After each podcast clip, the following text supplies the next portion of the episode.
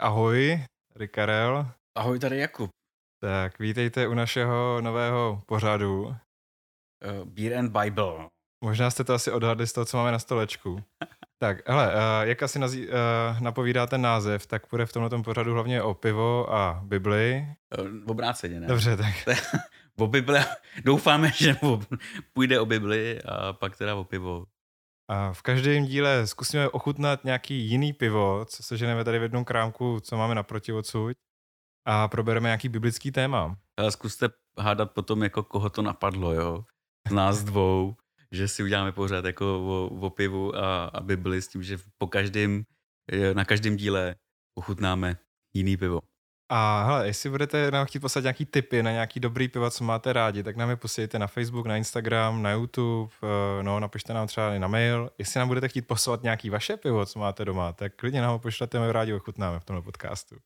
Tím, že pokud byste měli i tip na to, jaký biblický téma nebo biblický text chcete rozebrat, abychom ho my rozebrali, jmenuje se to Beer and Bible, takže i tipy na biblické texty a témata nám můžete posílat a my se pokusíme to nějakým způsobem zpracovat.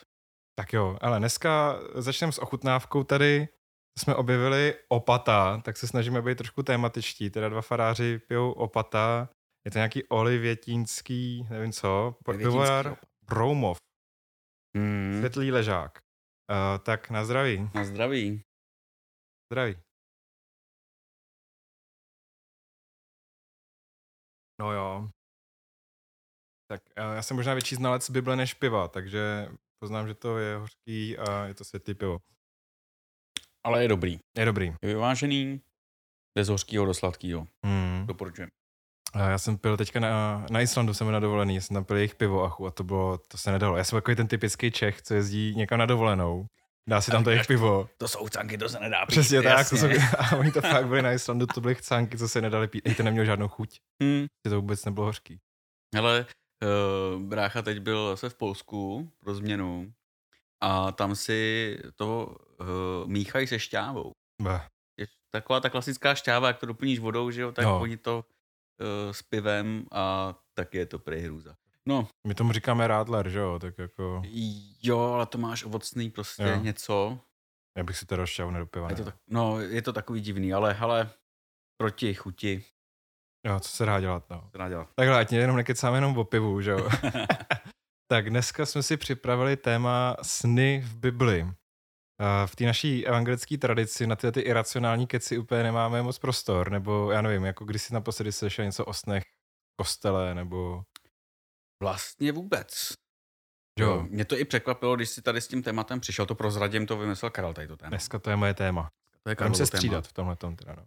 Přesně tak, my se budeme střídat v tom, že jeden přinese biblický téma, druhý přinese nějaký společenský, tak na to se můžete těšit v našem podcastu a v našich videích. No a když jsi s tím přišel, tak mě to vlastně překvapilo. Že to tam je v té Bibli a že my s tím vůbec nepracujeme. Že toho tam je tolik, jako. Jo, a vlastně ani prakticky ve svém náboženském životě s tím moc nepracujeme, jako že bychom si v kostele povídali o tom, že máme nějaký sen a jestli to vůbec má nějaký význam pro nás. No. Kdo s tím vlastně pracuje v dnešní době? Představ si. Psychologové? No to taky, ale jenom si představ, že by se ti ve snu zjevil Bůh a něco ti řekl, že máš něco dělat. Za kým bys šel? Za farářem nebo za psychiatrem? Hele. Asi do hospody. Asi do hospody. Na pivo, ne, já fakt nevím, já ani si to neumím představit. Je fakt, že mě to už jako v minulosti napadlo, co kdyby se mi něco takového stalo a jak bych s tím pracoval. A asi bych měl typickou evangelickou potřebu to racionalizovat a hodit to nějakým způsobem za hlavu. No, protože Bůh přece má to slovo, že jo, rozum, řád, že jo, a nějaký iracionální věci jako obrazy, vize, to tady jako úplně nejdem. To necháváme jiným, že jo? Jo, ale to je právě to, jestli si vůbec připouštíme, my evangelíci zvlášť, jestli s náma Bůh komunikuje taky skrze něco jiného, než je Bible, jo. A vlastně v té křesťanské tradici to figuruje, jo. Ta komunikace skrze Ducha Svatýho, což znamená Bůh v mém srdci, Bůh v mý přítomnosti, tak přece taky nějakým způsobem komunikuje. Skrze Bibli jasně, ale také existuje tradice, že skrze druhý lidi. Jo. Máme tam takovou No, nevím, jestli bych to měl zmiňovat v Bibli. Máme takovou jako... No, možná, že na to taky dneska dojde řeč, že u Matoušově evangeliu vlastně přicházejí ty mágové z východu na základě toho, co vyčetli vlastně z hvězd. Jo? No. Tak a kdo je to tam dal? Jako? Je tam ta astrologie vzatá jako na milost, nebo to je náhoda, nebo co? No, k tomu se ještě dneska dostaneme, protože i těm mágům se zdály sny. Ale než se dostaneme do Nového zákona, tak se nejdřív podíváme na ty starozákonní. Tam je to totiž docela normální, jo? Že Bůh jako přijde za někým, Bibli, za nějakou postavu, nějakým důležitým praotcem a zjeví se mu ve snu a něco mu poví, nebo mu řekne, ať něco udělá. A mě právě docela zarazilo, jak častý to je. Zase na kontext, když se podíváš na kontext snů na středním nebo na Blízkém východě v té době, tak to bylo naprosto normální věc. Že se, i v jiných náboženstvích. Jako jo. Že božstva komunikujou prostě se s lidma skrze sny. Někdy si ty sny lidi uměle převáděli, což dělají vlastně dodnes, když si vezmu nějaký psychedelika nebo nějaký jako drogy. Nebo to byly takový ty věštírny, jako ty píty, co stály nad nějakýma těma výparama a pak se jim něco zjevovalo, že jo. Ty biblické postavy to měly vlastně zdarma. No jasně. Jo, to je hodně drahý, že jo, si to přivádět sám. Co tak víme, tak biblické postavy nic nebrali. A naopak proroci to docela dost často kritizovali, když si někdo ty sny přiváděl. Jo? A to si dneska do takovýchhle těch psychedelických stavů můžeš... Počkej, to je fakt? No, jasně, to proroci kritizujou. No. To znamená, že v Bibli máme jako kritiku braní drog. No to je otázka, jak vezmeš, že si přivodíš sny, no, jako... Jo, ale tak v tom případě je to kritika braní drog z náboženských důvodů. Tak, už neberte drogy z náboženských důvodů. Skvělý.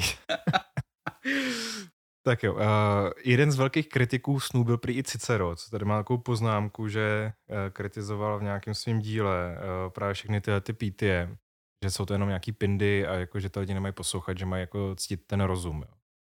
Ale je fakt, že v Bibli se několikrát na několika místech zdají lidem sny a jsou od Boha, nebo že Bůh v nich přímo vystupuje, jak to teda zapsal ten autor. Takže pro autora Bible to byla naprosto normální věc, že Bůh s tebou může komunikovat skrze sny. No ale to je zajímavý, že teda v tom případě v Bibli úplně popis, nebo pár popisů Boha tam je, jako to tam najdeme, jo. Ale u jednoho jsem 100% jistý, že se nejedná o vizi, o sen, ale že ho prostě Mojžíš vidí tváří v tvář. A vidí teda postavu na safírovém podstavci. No hele, a co zrovna u toho Mojžíše ho zvedáš, jo? Tak v Numeri 16. kapitole je právě pár veršů o tom, kdy se říká, že budou se vám zdát sny, budu se vám zjevovat ve snech, ale Mojžíš, ten to nepotřebuje. Jo, protože mluví s Hospodinem tváří. Jo, ten to viděl, jako, on viděl ty jeho záda, že jo, ale jako setkával se s ním... To jo, to je v jiná scéna, ale on v jedné scéně vidí vlastně ze zádu Hospodinovou slávu a pak je ještě jedna scéna, kdy dostává Mojžíš radu od svého tchána, že máte na mítech 70 starších, který mu budou pomáhat řídit teda celý ten izraelský lid. A tady těch 70 starších vlastně s ním jde na to místo, a teď nevím, jestli to je přímo nahoře Sinaj, možná, že jo, to si přesně nepamatuju. A vidí tam právě postavu, jo, něco jako člověk na safírovém podstavci. Jo, takový běžný obraz, no. Víc tam není jako popsaný, jo, ale tak trošku to evokuje prostě lidskou postavu, že jo, na tom nebi. Nebe. Tak to tam vidí, jo. Ale to jsou právě ty přímý, ne vize. To on vidí. Prostě. To je prostě vidění, no. Jo. Dělím stavu, no. A to jsem se tě chtěl na tohleto zeptat.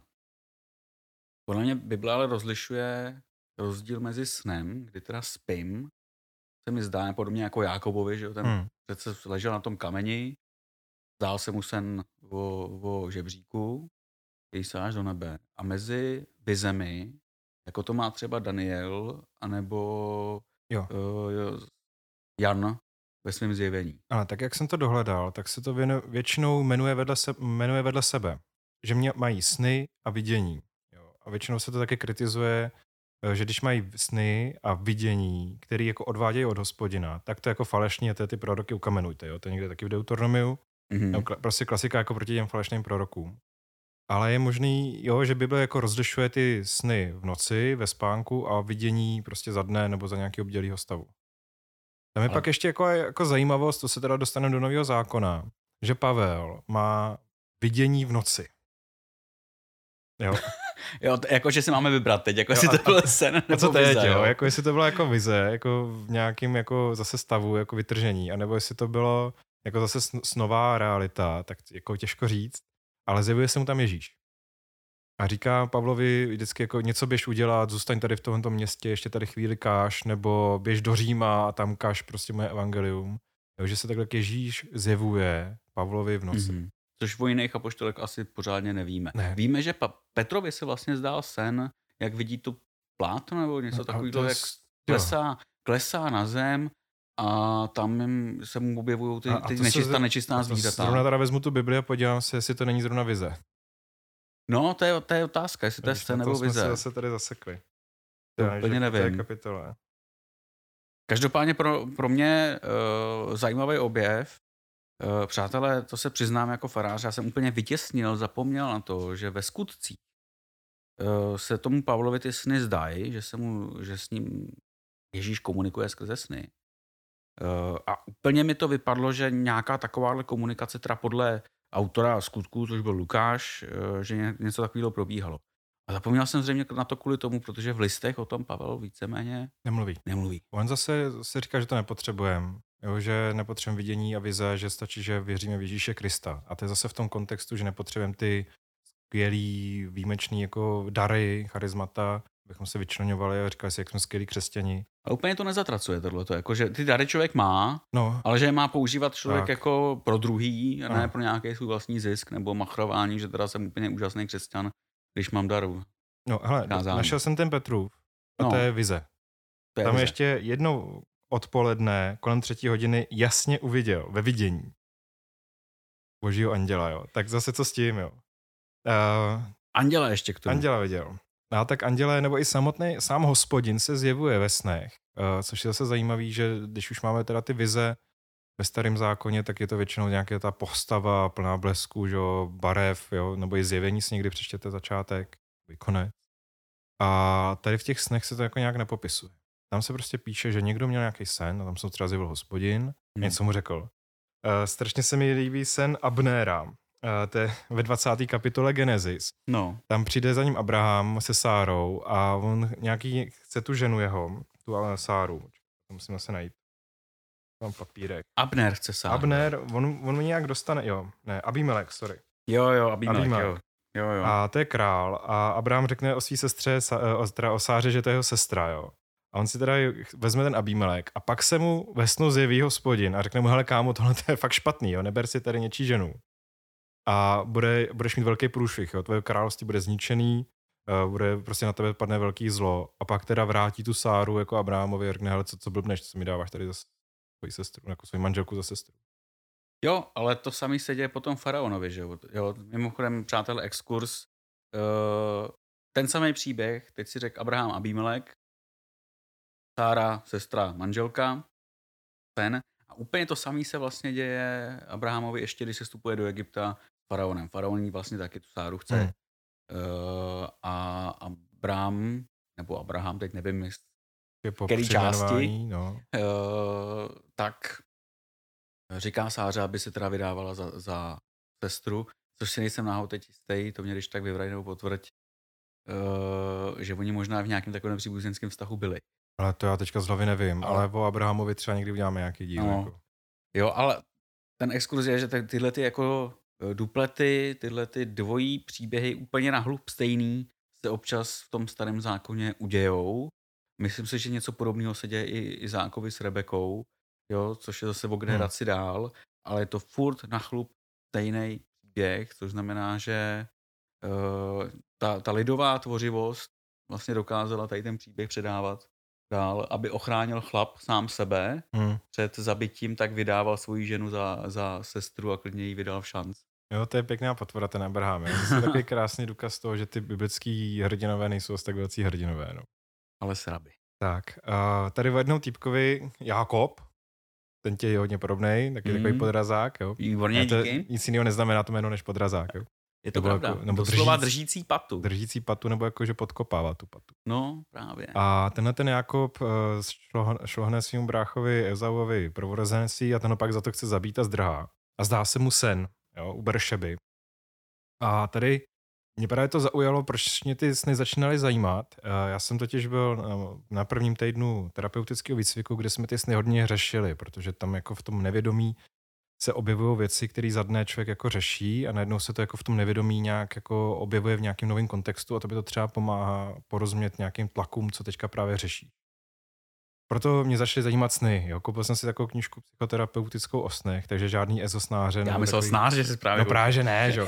Ale jinak, tak by the way, ty snáře už mají dalekou tradici až do biblických dob. Jo, tam byly u královských dvorů, to si možná za chvilku taky řekneme, profesionálové na výklad snů. Mm-hmm. Jo, a takže už do dávných dob to má jako nějakou svou tradici. Já jsem si teda koupil jednu psychoterapeutickou, kde jako psychoanalyticky se to jako řeší. A ten týpek tam navrhuje takový čtyřstopej postup, jak ten sen jako s ním pracovat. Jo. A mě strašně zaujalo, že to dělají i ty biblické postavy. Já jsem si právě říkal, jo, tak první věc, co máš udělat, tak ten sen nějak jako si ho zapamatovat, jo, ideálně, nebo si ho zapsat a vztáhnout ho k sobě. Pak, no, jestli si na to zase vzpomenu. Jako co mi říká, jo? Jo, pak to jako stáhnout k tomu, co se děje ve mně. Jakože ty postavy z toho snu jsou nějaký třeba moje vlastnosti, nebo lidi z mýho okolí, nebo nějaký moje kvality, že to nemusí být nějaké cizí postavy, ale že to jsem já. Jo, a když se mi zdá třeba, nevím, o autě, tak co to auto pro mě symbolizuje. Jo, a pak právě začneš tu další fázi. Já ho nemám. No, třeba. A ty máš auto. A nebo pak třetí fáze je, že to začnu nějak vykládat a že to nějak jako i k těm jakoby, nějakým dalším jako, funkcím té své duši, jak máš tam jako anima, nadia a takové věci, jako, co to jako hraje za tu roli. A ve čtvrté fázi, a to je strašně zajímavé, to máš převést do reality, udělat nějaký rituál, jo, že ten sen jako nějak zpracovat tady v tomhletom jako reálném světě. A oni to udělají ty biblické postavy. Jo. Tomu tady typicky ten Jákob, jo. On řeší, že zdrhá před svým nasraným bratrem, který ho chce zabít. Takže Já jsem si teda jako téma jako bezpečí. Zdá se mu sen, ve kterým teda anděle nějak vystupují nahoru, dolů, v pohodě. Tam je taková jako zajímavá věc, že nejdřív jdou nahoru a pak jdou dolů. Takže jsou tady někde na zemi mezi námi a pak jako vystupují nahoru, dolů. Je tam vysloveně takové řečení. Jo, že vystupovali a pak sestupovali. Mm-hmm. A pak se tam zjeví hospodin s zvukem, hlasem a ujišťuje Jákoba o bezpečí. Že já se o tebe postarám, bude tě mnoho, jo, nebude, jo, prostě seš můj, jo, budeš v pohodě. A celá ta země, na který teďka ležíš, která byla v tom momentě cizina, on tam byl jako člověk, který ho můžete zabít, prostě cizinec, bez práva. Nejsi z našeho kmene, nazdar, jo. Bez jakýhokoliv zastání a tak, bez majetku ještě. Tak, bez majetku, bez zastání a jediný, co měl, tak měl jako čorklí, jako požehnání. A ten hospodin se k němu tady přiznává, k tomu požehnání. No právě jako ono to požehnání vlastně bylo to nejcennější, co měl vůbec. A sami ti, co byli tam teda domácí, tak profitovali na tom požehnání. No, pak jako v tom příběhu dál, jo. A tady ten moment tam ještě jako nedošel. Jasně. Ale tady mě jako došlo, že tady hospodin ho ujišťuje, že je v pohodě, že bude v bezpečí. Jo, a tady to jako trauma nebo to drama, co prožíval jako Jákob, teďka v nebezpečí, vyděděnej, sám, tak v tom snu ho Bůh ujišťuje, že to bude dobrý. A co ten udělá ten Jákob? On se probudí a udělá ten rituál. Jo? Převede to do reality, ten svůj sen, postaví kámen a obětuje tam hospodinu. Mm-hmm. Obiluje tam na to nějaký volej. Jo, takže on se fakt jako jedná podle té psychoterapeutické příručky z 21. století. No a nebo ta příručka vlastně si to bere seméně odsud, akorát to, že to racionalizuje a už zpracovává tou naší logikou a vědou. Jinak, no. Ale jako to jednání lidské je asi jako pořád stejný. A další zajímavá věc o snech je, že nějaký proroci, jak to většinou kritizujou, tak jedni říkají, že se budou mladíkům zdát sny, až přijde Mesiáš. Jo, že to bude jako jeden ze symbolů toho příchodu Mesiáše, že už je to jako tady. A tak já nevím, až se vám budou zdát nějaký sny, tak... Tak se vám sny, mladíci. Jaký se ti vlastně zdály sny, když byl mladý, co? Hlavně asi ty erotický, takže úplně ten Mesiáš tam asi nebyl. Nebylo to o Mesiáši, jo? Ne, ale jako mně se dávalo, jako obyčejný naprosto sny, že někde jdu, někam jdu a najednou mě někdo pronásleduje, najednou mě někdo chytá. Mm-hmm. Jo, no prostě, že se to zkazilo ten sen právě nějakým násilím. Ještě tomu násilím, se kterým já jsem nemohl nic dělat. Jo. A bezmoc. Jo, ale takový ta je i moje zkušenost tím, že když právě se děje nějaká naprosto neočekávaná událost, kdy ani nevěříte, že se děje, tak vlastně najednou skoprníte a čumíte na to, tak trošku možná i spoza svýho těla, že vnímáte sebe, jak na to čumíte a vlastně nic neděláte. Tak něco takového se mi zdávalo. No. To jo. A už je to pryč. Už je to pryč, víceméně. No, ono, to je takový můj pseudovýklad, jo, ale že to asi hrálo roli nějakým způsobem se školou a že jsem se v tom cítil bezmocně, že vlastně tu moc jsem najednou nad sebou získal až ve chvíli, kdy jsem školu teda dodělal. Jo, to jako Kuba má ze školy velký trauma. Tak. No, jako, jak teďka dělám toho školního kaplana, jak jsem ho vzal do školy a on vždycky, to tady na mě padá, prostě on jde po té třídě, jako prostě krásná barevná třída, jo, hezká. No ale deprese, zvlášť když zazvoní. Jo, najednou to ve mě hrkne. No, tam myslím, že nám na dní nezvoní, to je v pohodě. A ty a sny? No, ale já mám naposledy takový jako ten, co se mnou fakt jako něco dělal, tak to bylo o zmutovaným vraždícím vesmírným mravenci. Ale ty teď, že jsem se zeptal. Co se mě snažil zabít a jako já jsem ho pak jako se ho snažil zničit a on nešel. Počkej, to je vetřelec v podstatě. No si a to byl takový mini vetřelec, jako vzučící vetřelec, co všechno vraždí a pak se mi snažil dostat do ucha. Jo, to byl malinký mravenec, já jsem si představil obrovský mravenec. Ne, to nebylo jako z toho sci-fi, že brouci. Ne, to byl fakt malej lítající mravenec, to tam jako vyvraždil celou jako leteckou základnu, no, tu vesmírnou základnu a já jsem tam s ním bojoval, no. No počkej, jak se zbojuje s miniaturním mravencem. No právě blbě, že on ti zaleze do ucha, že jo. A... Tam jsem se probudil v tom momentě. Jo. To je možná dobře. No, ono pak se s tím dá ještě dál pracovat. On v té knížce o těch snech ještě povídá o tom, že můžeš dělat takzvanou aktivní imaginaci. A to už je teda takový trochu konzultaci s nějakým terapeutem nebo s nějakým odborníkem, že můžeš vzít ten sen a dosnít ho jako ve bdělým stavu. Jo, že jako si jako vyklidníš, zrelaxuješ, a propustíš si ten sen jako do svého vědomí a začneš s ním jako aktivně pracovat. A pak to dosníš. Jakoby doživa. Jo, ale to dělám. To vím, že to ráno vlastně, když se probudím a ještě vím, že se mi to zdálo, co se mi zdálo a dělával jsem to hlavně s těma snama, kdy jsem cítil tu bezmoc, že jsem teda zareagoval potom. Nějakým způsobem. Jo, ale naprosto neuvědoměle. To jako to teď uvědomil, když to řekl, že jsem si potom dohrál vlastně ten sen vědomně. Nějak jsem to asi potřeboval dopracovat. Jak ve vědomí části já. Tak hele, tak to už jsou ty naše sny. A teď se zase dostaneme k těm biblickým. Tam je jedna taková velmi známá postava, který se furt něco zdá, že? Možná odhadnete, kdo to je, že? Je to Josef. A ten je zase v Genesis, od 37. kapitoly se mu tam furt něco zdá. A jednak je to teda nejmladší syn, teda, než se pak narodí Benjamín, tak Izáka, ne Jakoba, ať nelžu, ať to vám neukážu, že to neznám. A on je, zase tam jsem se zeptal, co se mu jako řeší v těch svých snech. A jemu se zdá, že prostě buď to nějaký snop, kterýmu se klanějí ostatní snopy, a nebo že kolem něj jako lítají souhvězdí a planety a všichni se mu klanějí. Já navrhuji, že bych to přečetl. On to je docela krátký. Přeč. Pojď do toho. Tak Genesis 37. Jednou měl Josef sen a pověděl ji svým bratrům. Nenáviděli ho pak ještě více. Řekl jim totiž. Slyšte prosím, jaký jsem měl sen. Vážeme na poli snopy. Tu povstane můj snop a zůstane stát a hle, vaše snopy obcházely kolem něho a klaněly se mému snopu. Bratři mu odpověděli, to budeš nad námi královat jako král, či mezi námi vládnout jako vladař? A nenáviděli ho pro jeho sny a pro jeho slova ještě víc. Měl pak ještě jiný sen a vypravoval jej svým bratrům. Měl jsem opět sen. Klanělo se mi slunce, měsíc a 11 hvězd. To vyprávěl otci a bratrům, otec ho okřikl, jakýže jsi to měl sen, že i já, tvá matka a tvoji bratři přijdeme, abychom se před tebou skláněli k zemi a tři na něho žádlili, ale otec na to nepřestával myslet. No a tady zase, jako, co si těma s náma řeší?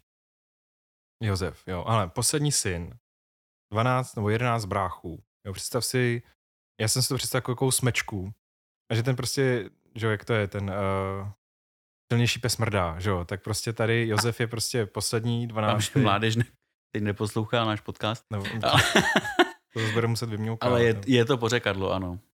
Tak a on je tady prostě poslední 12, jo, asi v debce, nebo je tak jako upozaděnej. Podobně a otec ani neví, jak se jmenuje, tak mu radši dá nějaký barevný šaty, aby ho odlišil. Ne, jako jo takhle, jo, ale to už tam vnášíš. To je, ne, to už tam vnášíš. On je milovaný syn, proto mu to ale, otec dává ten dar. Jo, je to tak, jako přišlo takový, jako, hele, jo, tady 12 kluků, vlastně ani nevím, jak se jmenujete, ale tak. Jo, jo. Ale tak tady to byl jedinej syn od milovaný ženy, že? Ale a jemu se zdá, že se mu všichni klanějí. A tady zase, když to převedeme do reality, nebo oni to pak začnou převádět do reality, tak tího bráchové se jenom naserou, jo, prostě jsou na něj zlí a pak ho prodají, že jo, do otroctví. To není úplně vhodný přenášení snu do reality. Ale co je tady zajímavé, tak on je to svým způsobem prorocký sen, protože mu se ti bráchové pak budou jednou klanět. Jednak je to prorocký sen, ale jako ta potřeba uznání asi tam jako může být. No a dojde od rodičů, tak od těch bratrů, který ho vlastně nenáviděli už předtím. Právě protože ho táta měl za toho miláčka, protože ho měl s tou ženou, kterou ve skutečnosti miloval, kterou si chtěl vzít. Všechny ostatní syny měl s její starší sestrou a se 2 otrokyněmi. To tady říkáme otevřeně, ano. Praotec Jakob měl sexuální otrokyně a manželku, kterou nechtěl, druhou. Konkubíny. To neoficiální manželky. No dobře, ale to se z nich stalo. Původně to byly otrokyně. No, pro mě, ať to nezakecáme manželkama. Jo, určitě. Tak Josef, tenhle ten sen jsem nakonec vyplnil, že ti bráchové jsou pak chráněj, že jo, pak pozdějších kapitolách. Ale i ty rodiče vlastně. No, Izák je mrtvej, myslím. Ne, Jakob není mrtvej. Teda Jakob. Není mrtvej, ne. Vlastně přichází úplně jako stařeček, jo. Za ním setkávají se, Jakob líbá na čelo, vlastně k němu přichází taky, protože Josef je ten Safenat paneák, že jo, jo. Ten vládce Egypta po Faraonovi a setkává se jako s tím Jákobem. Je fakt, že s mámou se vlastně nesetká. Myslím, že už je dokonce i mrtvá. No ale nakonec teda se mu klaní ti bráchové otec. Ale jak se k tomu dostal, že jo? Tak zážitek s Potýfarovou ženou to necháme někdy na jindy. Prostě ho chce znásilnit. Potýfarova žena jeho, on se brání. A tak ho uvrhnul do vězení. To je taková klasika, to se stává tady chlapům běžně v naší. A i bez srandy, ano. A v tom vězení potká takový 2 odsouzence, tam je, myslím, nějaký číšník a pekař. Jo, oběma se zdají sny zase a Josef jim je vykládá. Jednomu vyloží, že ho teda osvobodí, druhému vyloží, že bude popraven, se to tak stane. A pak se na ní zapomene v tom vězení. No a pak se stane to, že měl Faraon sen. A to možná znáte, takový ten klasický sen o 7 klasech, hezkých, plných, silných, pak je sežehnou 7 slabých, pak tam přijde 7 krav, hezky vykrmených, tlustých a pak je sežere 7 holubených krav. Jo, a ten Faraon, co mu tohleto zdá, tak vůbec neví, co s tím má dělat. Zajímavá věc, že tyhle panovníci zase ve starověku měli nějaký vykladače snů na svém dvoře. Jo, to není jedinej, jako panovník, kterým se v Bibli zdá nějaký sen.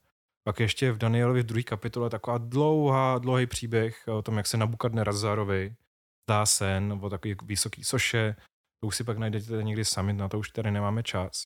Ale taky tam má armádu prostě mudrců a hvězdopravců a vykladačů snů a ani jeden mu není schopný mu nějak pomoct. To samé se děje Faraonovi, tady v tomto příběhu o Josefovi. A ten číšník si najednou vzpomene, hele, že ve vězení tam s ním seděl nějaký týpek. No tak si pozve toho Josefa na ten trůn, k tomu královi a vyloží mu ten sen. No, neuvěřitelně zajímavý, ale tady na těch snech jsou to ty prorocký sny. Jo. Jak jsme mluvili o tom Jákobovi a jeho žebříku, tak to je sen, který teda ubezpečuje. Jo. Dává nějakou message tobě tady a teď, že budeš v pohodě, nebo že seš v pohodě, seš pod mou ochranou. Kdežto u Josefa to vždycky bylo, hele, jednou to naplní vlastně to, co já ti tady v těch symbolech ukazuju. Jo, s tím, že ty sny, když byl ještě jako u svýho táty, jako ten mladíček, jak se mu budou klanět snopy a měsíc a hvězdy, tak naplnění toho snu bylo až za x let, že jo? Ano, ano. A tady to naplnění, tady těch snů, sice to bylo krátký, relativně krátký době, když ten sen to faraona o těch 7 kravách, 7 snopech, to je vlastně na 14 let. Na 14 let, no. Na 14 let jako naplnění. Představte si, že se vám zdá nějaký sen, ale bude se vám plnit nebo vyplní se vám až za těch 14 let. A ještě jako lepší, tohle je ekonomická prognóza jeho země na příštích 14 ještě let. K tomu. Jako vem si, že tohle to by měli naši jako představitelé vládní, jo. Ale já si myslím, že Babiš nějaký takovýhle sen měl jako před těma no, bude líp, 9 lety, že bude líp. A neděj si z toho srandu, těch 7 let jako víceméně funguje. Jo, 2008 byla velká krize. Šlo to do hajzlu. Jo. Do kša, pardon, já si to zase vypípám. Ne, možná ne. Pak bylo 2015, jo. Ano, bude líp. Přišel Babiš, konjunktura. A do roku 2021, zhruba, že než byla korona, no 2020, tam už se to trošku lámalo.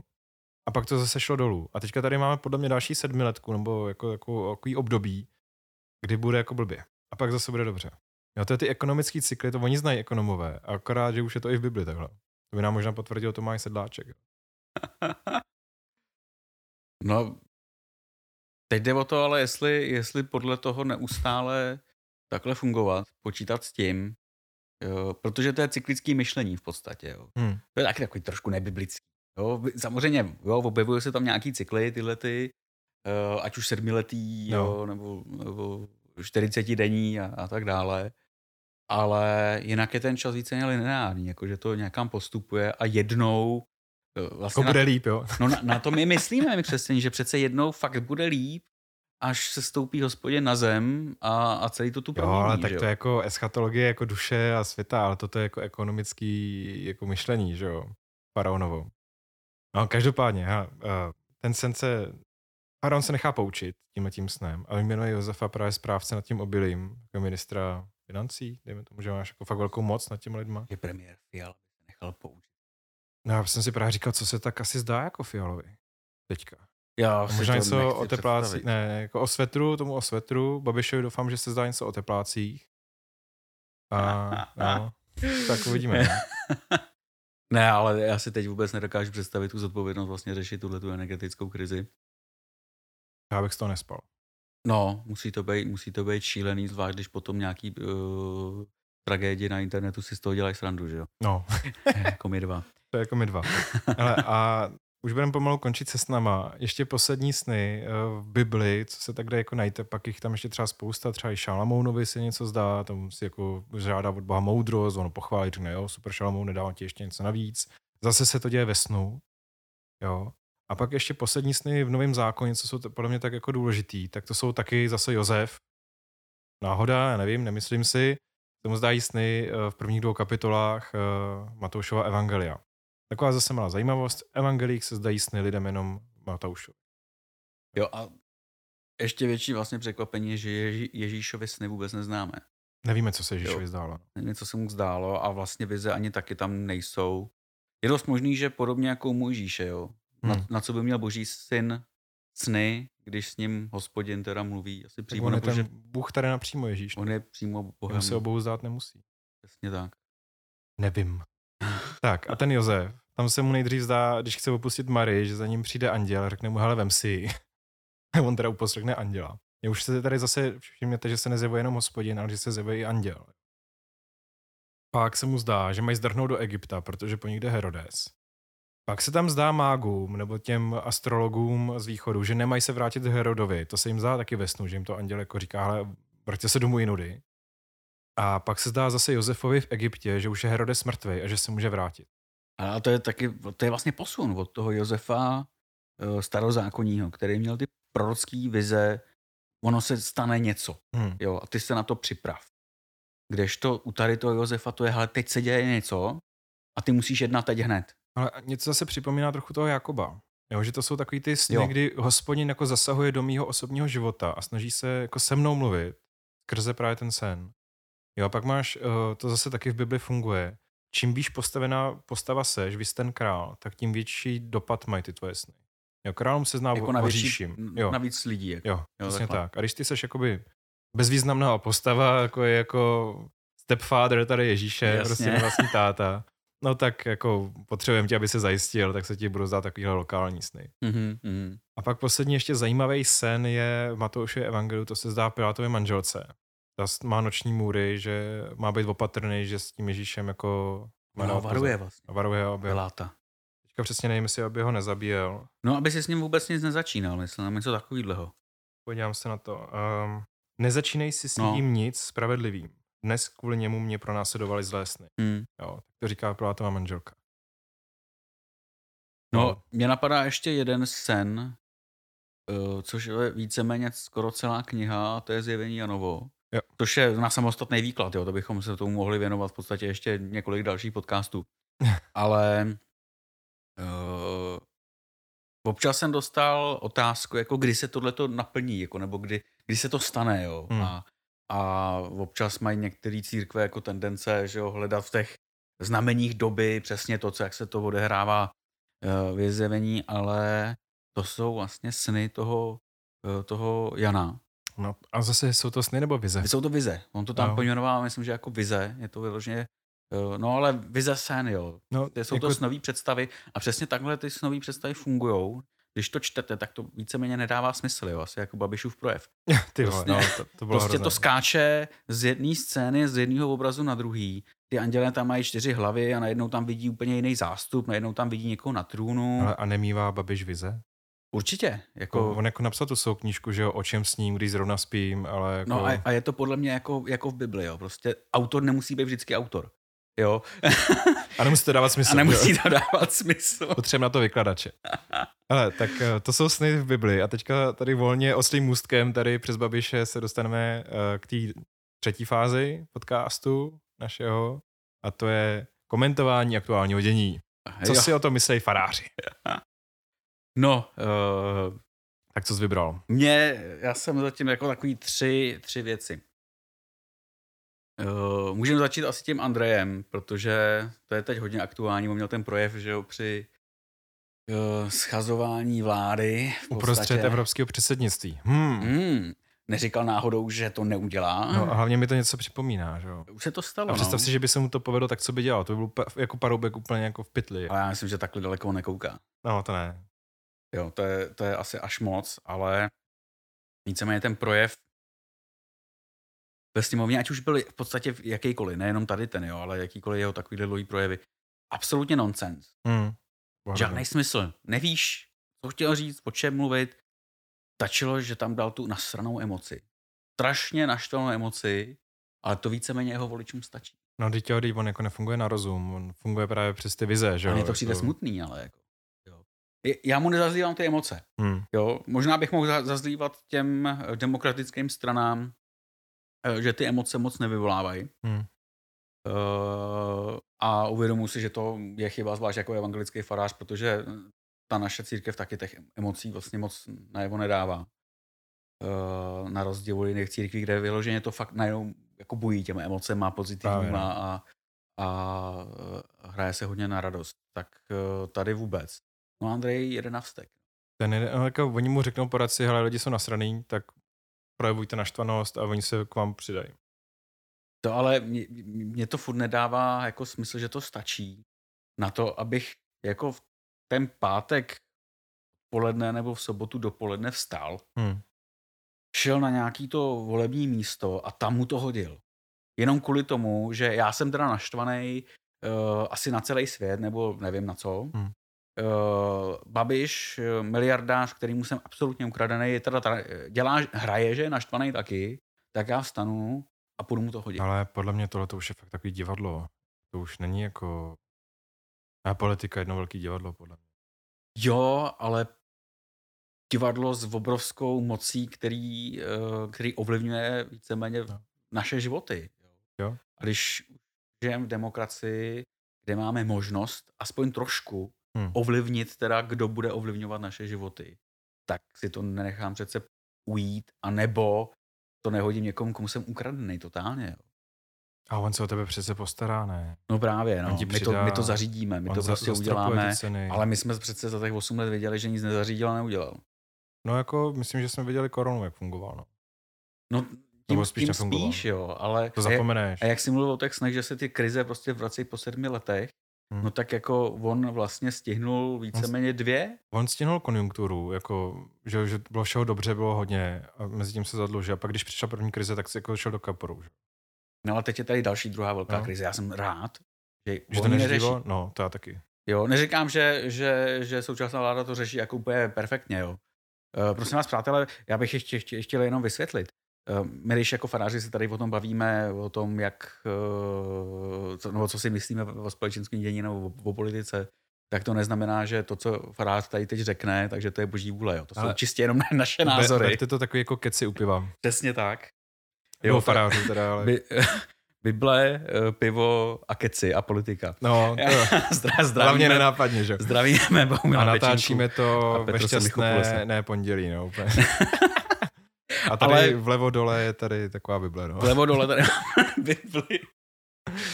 Tím asi jsme vám teďka prozradili všechno, co rádi konzumujeme. Přesně tak. Dobrý, ale máš tam ještě nějaký politický téma? Můžeme přejít vlastně rovnou, když teda jsme bavili se o Babišovi, tak paní Vildumecový. To je jenom tak jako krátce, spíš to je to takový bombonek, že se zjistilo, že nějakým způsobem figuruje v té kauze Dozimetr. A jak Aňáci teď neustále řvali, že teda Rakušan má odstoupit a všichni, kdo tam byli, tak prostě musí odstoupit. Kromě Rakušana teda víceméně všichni odstoupili ze všech funkcí, včetně ministra školství. A... by mě zajímalo, jestli paní Vildumecová tady to jako vyvodí ten politický důsledek a rezignuje. Vůbec nevím, kdo to je. Jako vůbec se ti nedivím, je to paní, která dlouho usilovala o to být místopředsedkyně sněmovny, nakonec myslím, že se jí stala. Po nějaký delší době, ale hlavně to je paní, která se klanila neskutečné moudrosti pana prezidenta Miloše Zemana, jo. Takže jestli už si vzpomínáš. Tak jestli odsaď bere moudrost. No, takže tak. Jo, takže jsme jenom zvědaví, protože Aňáci věčně, a hlavně Patrik Nacher mluví o 2 metrů. Jak... Ale já vůbec nevím, kde ten Patrik Nacher, jako, kde ho najdeme, jako tady dole. Vůbec není vidět. Ani vlevo dole ho nenajdeš. Ale... A... Jako já jezdím domů kolem jeho billboardu, kde má za nižší náklady Pražanů. Jo. A já nevím, jestli už si ten vtip jako vzal jako k sobě, že už si zase dělá srandu. Já doufám, že jo, protože ze mě si dělají srandu, že jsem mrňavej jako celý můj život. A nic jiného ti nezbývá, než vlastně si ten for vzít jako za svůj, protože za sobě povídat za prvý často to vtipný je. A pak je to krásný sebrání vlastně zbraně těch protivníků. Jako, když neměl ten billboard, tak já bych se vůbec nevšiml. Jako. No, já bych vlastně taky v podstatě nevěděl, no, kdyby občas napsal nějaký nesmysl právě o 2 metru na Twitteru, tak by mě zajímalo, jestli po paní Vildumecové bude chtít, aby taky odstoupila, aby nebyl ten 2 metr na druhou stranu. A to byli samý Aňáci, tak co máš ještě za jiný téma? A pak mám jiný téma. A to je taky twitterový téma. Já si občas budu přinášet takhle jako z toho Twitteru ty témata. To jsme zaznamenali poměrně nedávno twitterový příběh paní, která v tramvaji 22 kojila své dítě a jiná paní se na ní obořila, že teda jako je to nechutný, že na to musí koukat. Jo. Vsadím se, že ta paní někde vlezla do kostela a tam byla kojící Panna Marie s Ježíškem, ne? No ale takhle jsme kontrolovali v podstatě na Twitteru, že jsme poslali tu Panu Marie, která je zakrývaná andílkama, takovou plachtou, jo, takže zřejmě asi taky jela Marie tramvají 22, zakryla ji andílci, aby se paní na to nemusela koukat. No a co ty paní, co nemají andílky? Jako? No, tak právě musí poslouchat tady ty báby, který... Jo, ale to mě zaráží, že to byla žena. Která ji takhle vynadala. Největší hejtři žen jsou ženy. Upřímně. Nebo já nevím. Jako jestli... No, což je na jednu stranu jako strašně smutný. Tak mě opravte, jo. Prostě. Ale já to nechápu. Ne, ale asi to pohlaví tam nebudu tahat. Prostě taky se to asi kolikrát stalo, že nějaký chlap atakoval ženu, která kojila, že se má zakrýt. Takže asi to pohlaví tam úplně nehraje roli. Ale tak díky, že jsi mě opravil. ale přijde mi to divný. Protože to je naprosto normální věc, že dítě potřebuje najíst. A je mu jedno, že je v hnusný špinavý tramvaj, která je plná lidí. Jo, ale prostě má hlad. Normalizujme jako kojení na veřejnosti. Já se to říkám jako chlap, ale jako buď někomu je to fakt jedno. Ale nenapadlo mě se to děje v podstatě i v kostele, když kážu, tak prostě tam přijde mladá rodina s miminkem A když to dítě prostě řve, že má hlad, tak ho paní nakojí při bohoslužbách. Vůbec mě nenapadlo to nějakým způsobem zpochybňovat, tematizovat či cokoliv jinýho. Jo. Hmm. A to se bavíme teda o bohoslužbách, kde by na oko mravokárce, tradicionalisty. Tam děti vůbec nemají co dělat, že jo? Jako... se podívalo přísně, jako to ta matka dělá, že to má jít pryč, že jo? A když řve děcko, tak odejde samozřejmě. No samozřejmě do kostela děti řvůci nebo vůbec. Ne, prostě vás choďte tam s dětma, kojte tam, klidně se tam stavte na hlavu, ale hlavně jako buďte tam jako s náma. Jako kápu potom když se kojí fakt jako asi v nějaký situaci, kde do divadla asi kojit nepůjdete, jo, ale to je tak asi všechno. No. Jinak kde nenakojit dítě? Tady asi tak je to trochu hygienický, ne? Dobře. No dobře, tak to ta tramvaj nebyla, ale říkám, tomu dítěti to je jedno, jo. Ale fakt asi nepůjdu na nějakou akci, jako je právě to divadlo, s tím dítětem, abych tam nakojil. To asi fakt jako, že nedělají. Fakt si berte příklad z Panny Marie, jako jděte kde chcete a když tak přijdou anděle. Tak. A tím, jak to možná ukončil dneska náš první pokus o podcast Beer and Bible. Najdete to na YouTube a na podcastových aplikacích. Tak, na Facebook možná dáme nějakou upoutávku, ale teďka hlavně na těch věcech. Doufám, že se nahrál celý obraz, protože tady zase nemáme kameramana. Když tak máte třeba půlku jenom audio a vy to zvládnete. A mějte se krásně, no sledujte nás na Facebooku, kam občas dáme nějaký memes, to bychom taky o tom měli občas i popovídat. Jak se jako to vyslovuje? Podcast, že jo?